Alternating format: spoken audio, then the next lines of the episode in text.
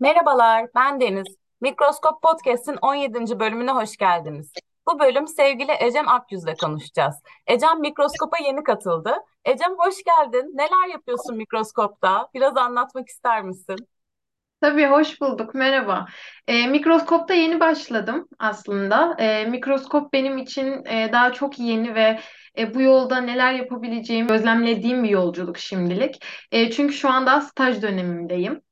Ee, o yüzden daha şu an e, dergide daha çok neler yapabiliyorum kısmından daha çok e, ben dergide e, bu dergiye neler katabilirim, ben ben olarak bu dergide neler yapabilirim sorularıma cevap aradığım bir süreçteyim. Ve bence bu iş için en kıymetli süreçlerden biri.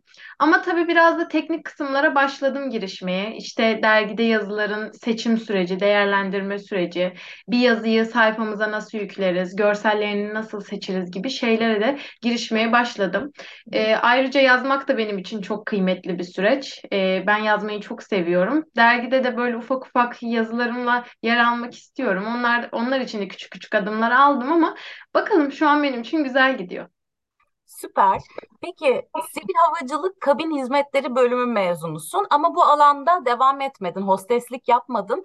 Bir kişisel olarak merak ediyorum, hosteslik eğitimi nasıldı ve edebiyata uçuşun nasıl gerçekleşti? Bu süreçten biraz bahsedelim mi? Tabii anlatayım.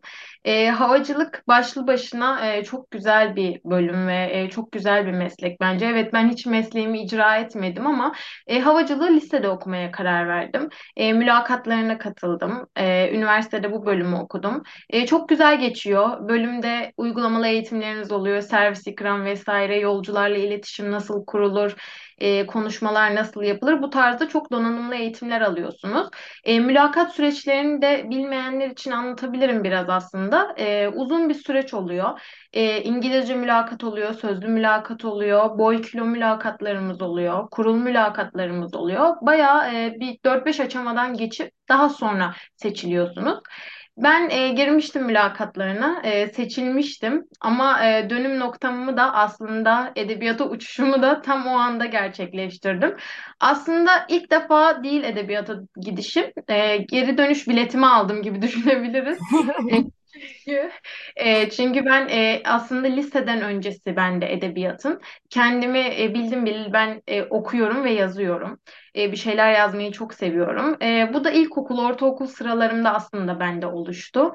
E, ben ilkokula geçtiğimde işte okuma yazmayı öğrendim. Süreç gelişti. Ortaokulda e, hiç çalışkan bir öğrenci olmamakla beraber Türkçe derslerine bayıla bayıla giriyordum ve hani e, belki biliyorsunuzdur Türkçe ders çalışma kitaplarında bazı bölümler vardır paragraf orada işte sizden bir atasözünü açıklamanızı isterler bir şey isterler.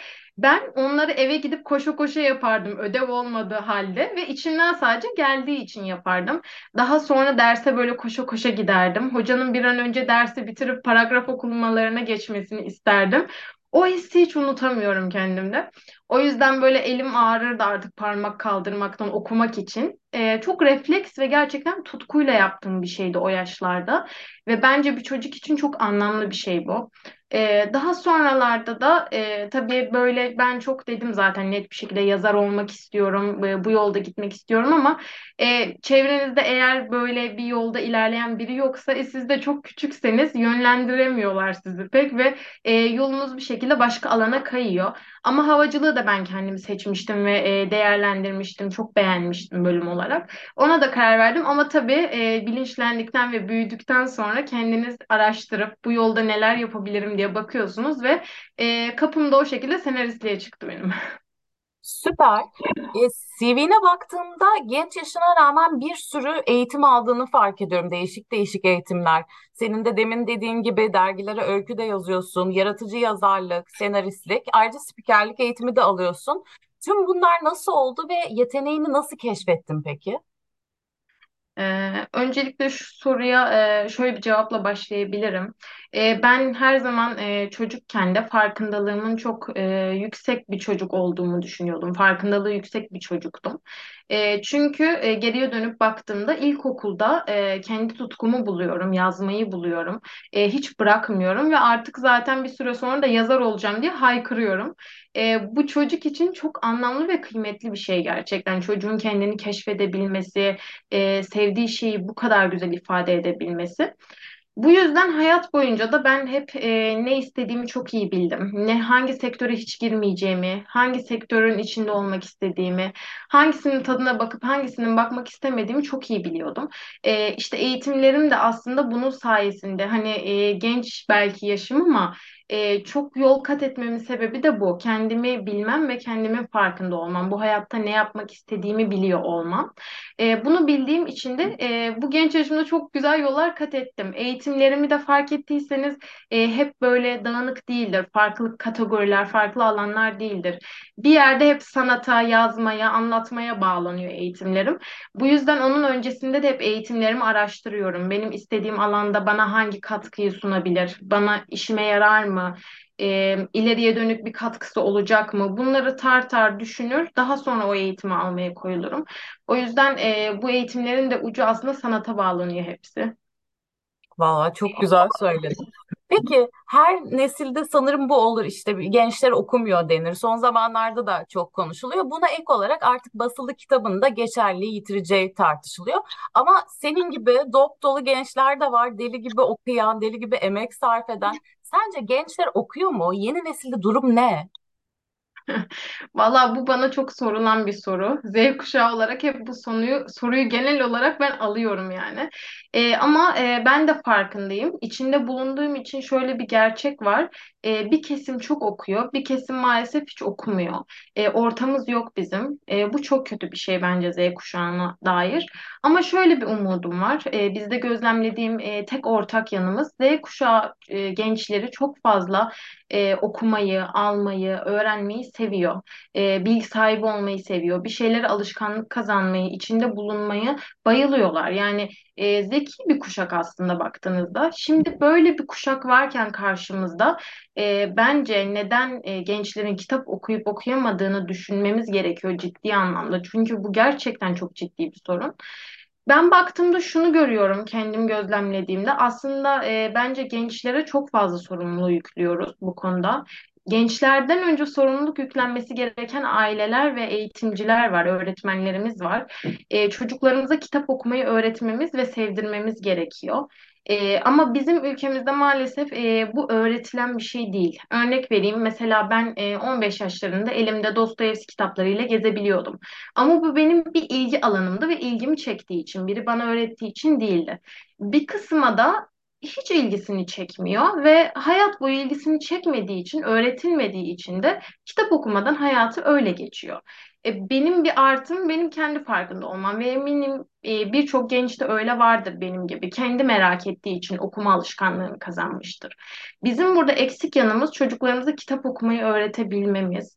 Bu da zaten dediğim gibi aile ve eğitimcilerden geçiyor. E, örnek veriyorum ama biz bunu e, sevdirmeyi de bence e, yapamıyoruz. Tam tersini yapıyoruz ülke olarak. Çünkü benim de mesela iki tane lise öğrencisi kardeşim var. Ama ortaokul ve lise çağlarına baktığımda öğretmenler e, öğrencilerin eline Kafka, Stephen Zweig, Sabahattin Ali kitapları veriyorlar bir ortaokul öğrencisine. Evet bu kitaplar çok değerli, çok anlamlı ve e, hayatımızı dönüştürecek kitaplar.